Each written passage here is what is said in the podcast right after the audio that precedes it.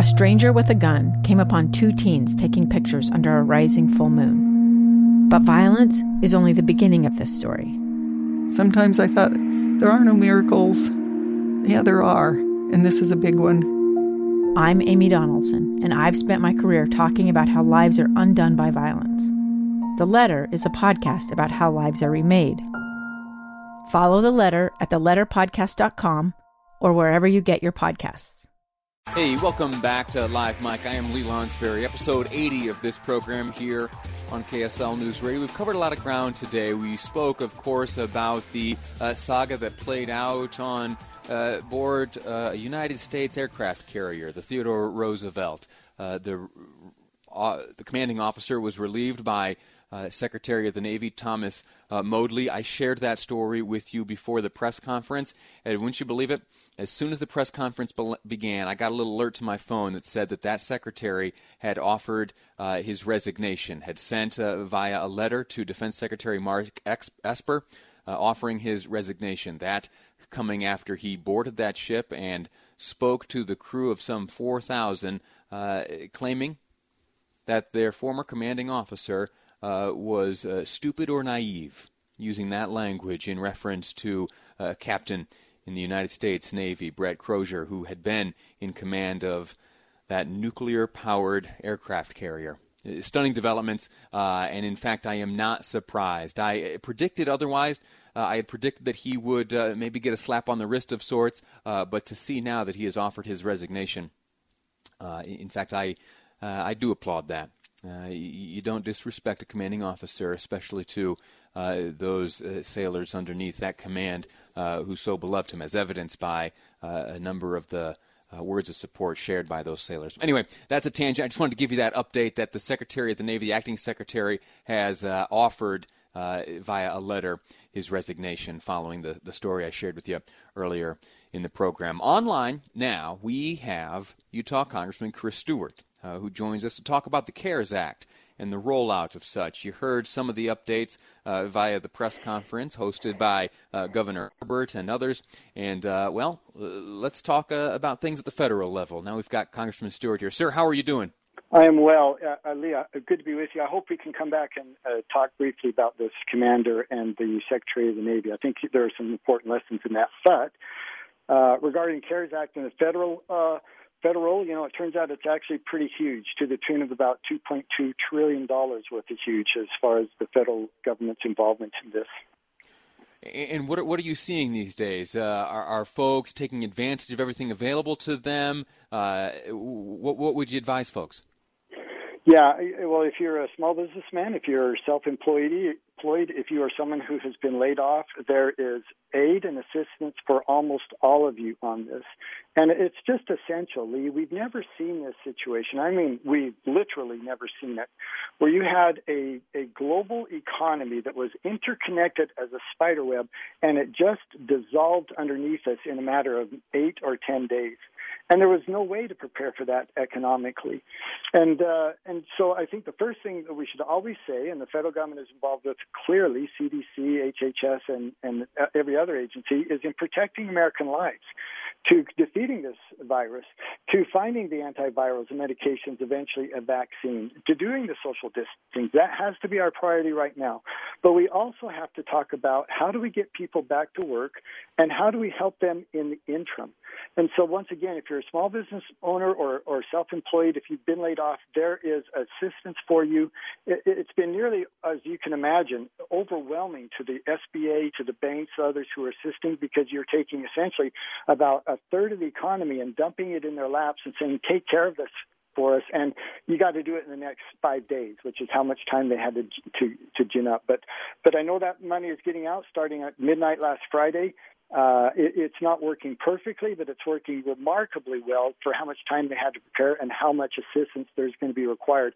And uh, we're hearing actually some pretty good things from people who have been very distressed for a couple of weeks now. We've heard from uh, Mitch McConnell uh, as well, uh, voicing some of his desire to see uh, there be some bolstering to this payroll relief as these small businesses uh, face the question of how they're going to make payroll. Uh, he would like to see what is in place now strengthened even further. I'm aware that there was a, a letter circulated from Speaker Pelosi that there may be a, a fourth uh, stimulus package uh, crafted, or maybe a, a stimulus package 3.5. Uh, what can you tell us along those lines? Yeah, I think a 3.5 is a better a better uh, kind of description of it because it's not going to be nearly to the scope of the first one. What we're seeing though is that some of this money is depleting even more quickly than we thought that it would.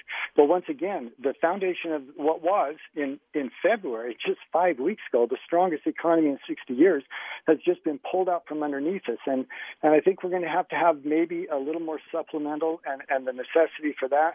Uh, I, I can tell you this: that if Miss Pelosi, and I know that she's going to try if she if she uses this as an opportunity to push more new Green Deal stuff and more enhancements for unions and and you know federalizing the voter uh, process, et cetera, et cetera, then you know there's just not going to be support for that.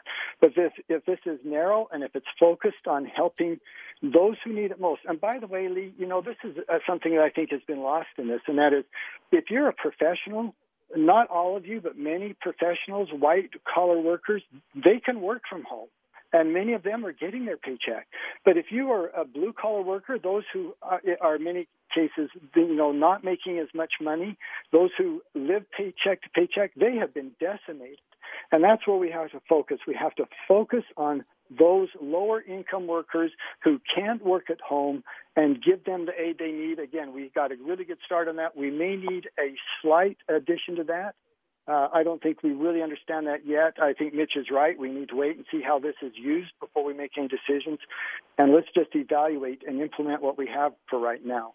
I let me ask you an odd question, and, and I want to, if you don't mind, hold you over into the next segment to have a conversation about our national defense and how the coronavirus has been affecting uh, such. But let me ask you this: you mentioned those white collar workers who have the ability to work from home uh, and continue to gain income many of those folks will be on the receiving end of these stimulus checks, uh, twelve hundred dollars. Uh, you know, if they qualify. What would you advise those individuals to do with uh, those twelve hundred dollars? The ones who are still receiving income, the ones who can make rent, the ones who can uh, pay their mortgage, food on the shelves. What would you advise them to do uh, with this uh, added twelve hundred dollars they find in their accounts? Yeah, you know that is a great question, and and and I said very early there were some who supported or proposed giving every American this check, and I said I think that's nonsense. Uh, I don't need this check. A lot of people don't need this check. Instead of giving me a little bit of money, give more money to those who really, really need it. Give it to those who have lost their jobs, who are living off, you know, twenty, thirty, forty thousand dollars a year, as, as too many people are. And so, you know, I don't know if I'm going to get a check or not. I really don't. But if I did, I promise you that I'm not going to spend it. Uh, and people say, well, you need to spend it, put it in the economy. Well, I will contribute that to a charity that I know will put it to use and that it will get to people who need it. And I would ask others to consider doing that. If you don't need this money, then give it to someone who does. Because, um, my gosh, Lee, think about this. More than 10 million Americans filing for unemployment in two weeks. That's astounding. That's that's multitudes higher than anything we've ever seen. Many of those people, as I said, are blue collar workers who don't know how they're going to pay rent, who actually don't have the savings to buffer them through for for several months. Uh, you know, I, I hope that people, and I and I believe the American people are generous. They're extraordinarily generous the most generous nation in the history of the world, and that's that's just a fact. It's well documented, and I think a lot of people will be generous with that aid and and, and help distribute it to people who need it perhaps more than they do. Hundred uh, percent, Congressman Chris Stewart, a former Air Force officer, sir. I'm going to ask you to hang on with us and have another conversation with me after the break. I want to talk uh, to you, and I want to get your uh, views on how this coronavirus has been impacting uh, our national defense. That's next here on Live Mic. I'm Lee Lonsberry, and this is KSL News Radio. I'm Dave Cawley, investigative journalist and host of the podcast Cold. Don't miss Cold's new season 3, where I look into the unsolved disappearance of Sheree Warren, a woman last seen leaving her job at a Salt Lake City office in 1985. Police cast suspicion on Sheree's estranged husband and boyfriend, but never made any arrests or recovered Sheree's remains. Find Cold Season 3, The Search for Sheree, anywhere you get your podcasts. Welcome back to Live Mic. I'm Lee Lonsberry. I want to give a quick update on the challenge I put forth regarding blood donation. A friend of mine, Marco Diaz, I haven't seen him in a good long time, uh, but was so pleased to receive a message from him in the commercial break saying that, hey, Lee, I was listening to your show and uh, want you to uh, know that we have decided to donate blood. I've got a, an appointment scheduled for next week with ARUP. Thanks for the reminder. Hope you and your family are doing well. So we've got today uh, taken care of. Thanks so much, uh, Marco. Tomorrow, going to extend this uh, challenge to you again. It is my hopes that through the duration of this coronavirus deal, uh, that this program, this show, Live Mic, uh, can bring about at least one unit of blood donated. so I need your help each day. I need someone to step up and let us all know that they're going to take care of today and donate a unit of blood. Marco Diaz got it all taken care of today. we'll touch base tomorrow, see who it is. On the phone right now, we are joined by Utah Congressman Chris Stewart. I am so grateful to him for his time and his expertise and his perspective on things. And I want to uh, set the stage real quickly for this next portion of the conversation by saying I don't have many regrets in life, but one of them is not having served in the military. I many members of my family have served in the military, many serving still today. Uh, many of the men and women I look up to and admire professionally and personally uh, are all either currently serving in the military or have served in the past. My father, uh, when I was when when when he found out that uh, my mom was pregnant for me, uh, he joined the military uh, and served a number of years, uh, and that's in fact where he first got into journalism and broadcasting, and ultimately uh, put me on the path uh, where I find myself today. Anyway, so I say that all just to set the stage that I I, I feel disqualified sometimes from telling certain stories because I am unfamiliar with some of the dynamics of brotherhood uh, and service that uh, are associated with stories. In particular, this one that we have heard uh, from the USS Theodore Roosevelt. Over the past week or so, uh, a story has played out where the commanding officer has been relieved of duty for making it known that the ship was facing an outbreak of the coronavirus. Then the secretary, the acting secretary of the Navy, uh, a gentleman named Thomas Modly, uh, he boarded that ship and over the PA system spoke to the some 4,000 uh, sailors serving aboard and spoke in very, very harsh terms uh, about their former commanding officer, the captain uh, Brett Crozier. He said uh, that his behavior uh, could only have come about should the man have been either naive or stupid. He offered an apology yesterday. The update today is that the Secretary of the Navy, acting Secretary, has submitted a letter to Defense Secretary Mark Esper saying or offering forth his resignation. And uh, while I've got the congressman here on the line, uh, former Air Force officer himself, uh, I, I, just wondered if, if, if, you might share with us, sir, your thoughts and reactions to this whole saga. Well, you know, Lee, what you said is true, and I'll even elaborate on. Then I'll comment on this. But that is, our military has the best young men and young women that this nation has to offer and uh, and I'm so grateful for them, and I'm and my wife and I are grateful for the time we were able to serve. Uh, I think in this particular case, both of these gentlemen, who I think are are honorable, decent people, who are strong leaders, and uh, and, and and and men that I I would respect, but they both made significant mistakes.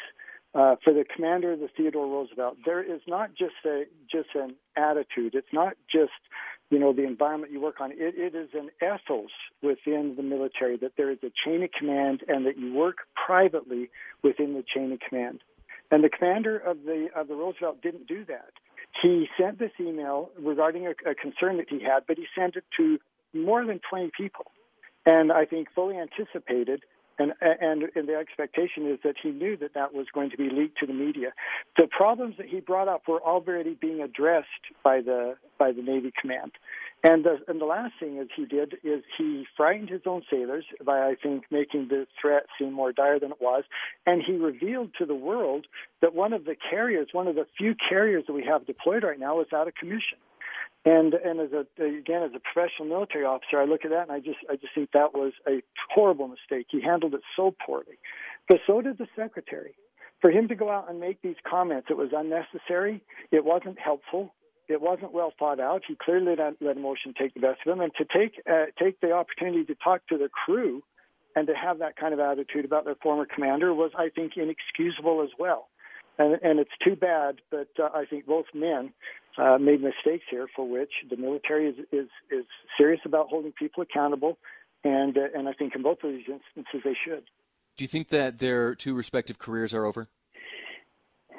Uh, uh, no, not necessarily. I mean, the commander is looking for reassignment, uh, and uh, of course, the secretary of the Navy serves at the at the will or the will and, and discretion of the president. Uh, so you know his career regarding his serving in the Navy is probably over, but the commander's probably isn't. He can, I think he can recover professionally from this. And and if I were his uh, his supervisor, uh, one of the admirals over him, I would certainly give him an opportunity to uh, continue to serve um, and maybe in a different role.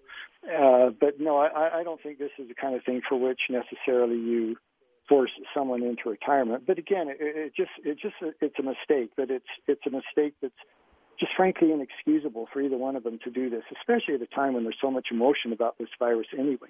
Yeah. Uh, let me let me ask you now uh, more generally. How has the coronavirus affected our national defense? Yeah, that is, a, is an incredibly important question and one that I've spent uh, you know, a couple hours this morning talking with people back in D.C. with uh, undersecretaries and others, you know, to answer that question. One of the challenges we have is we can't answer that without me going down to one of the SCIFs and, and getting in the classified setting, which sure. of course we will do when necessary. But uh, but uh, again, we'll use the Theodore Roosevelt as an example. Uh, we only have about a dozen carriers, and people think, oh, good, we got a dozen aircraft carriers. That means you know nine or ten or eleven of them are out at sea at any time. That's not true. It's a number that's much less than that. And now we know that one of them's been taken out of commission while the crew is in, in isolation or being re- rehabilitated, you know, as they go through medical uh, procedures, and you know that's an important thing for our adversaries to know. Uh, the president talked last week. He sent a message to Iran based on some intelligence we'd received, saying, "Don't take advantage of this opportunity. Do not test us now." And, and I have encouraged national security staff that if anyone challenges us, whether it's Iran or China, South China Sea, we need to immediately respond and respond aggressively because they need to know you cannot take advantage of this opportunity. We will defend American interest we will defend liberty, and we certainly are capable of doing that. One of the other things that we have to look at is the number of military members who actually have uh, been diagnosed with the disease or, are, or, or with the virus or are not feeling well. Those who can't can't uh, perform their duties. Another one is, you know, the the shipyards, for example, that are building some of our new naval ships. They're they're manned at about 50% manning right now. It's going to it's going to delay some of the delivery of these weapon systems that we're counting on. So, I mean, this is a problem that's far reaching through the military and the concerns we have in maintaining our readiness. Are you comfortable and confident, though, with the redundancies that we over the years have put into place, and certainly uh, in the you know in, in, the aftermath of the Obama administration, have we rebuilt ourselves to a place where we have redundancies sufficient to maintain uh, the the military might that we uh, that that maintains a, a certain level of peace around the world? Yeah, we can we can defend our interests. We can defend our national security and uh, and liberty and freedom around the world. There's no question about that. We are the strongest military the world has ever seen. Are we where we need to be? Not quite yet. And, and, and I'll give you an illustration of this. I often share this with people, and sometimes they roll their eyes and go, "It just can't be true." But I promise you, this is. When I left the military, there was 157 fighter squadrons. The last year of the Obama administration, there were 56. Now think about that 157 down to 56, of which many of them were not combat capable. They didn't have the men, equipment, the training, and the mat, and the weapons to actually deploy and do combat missions.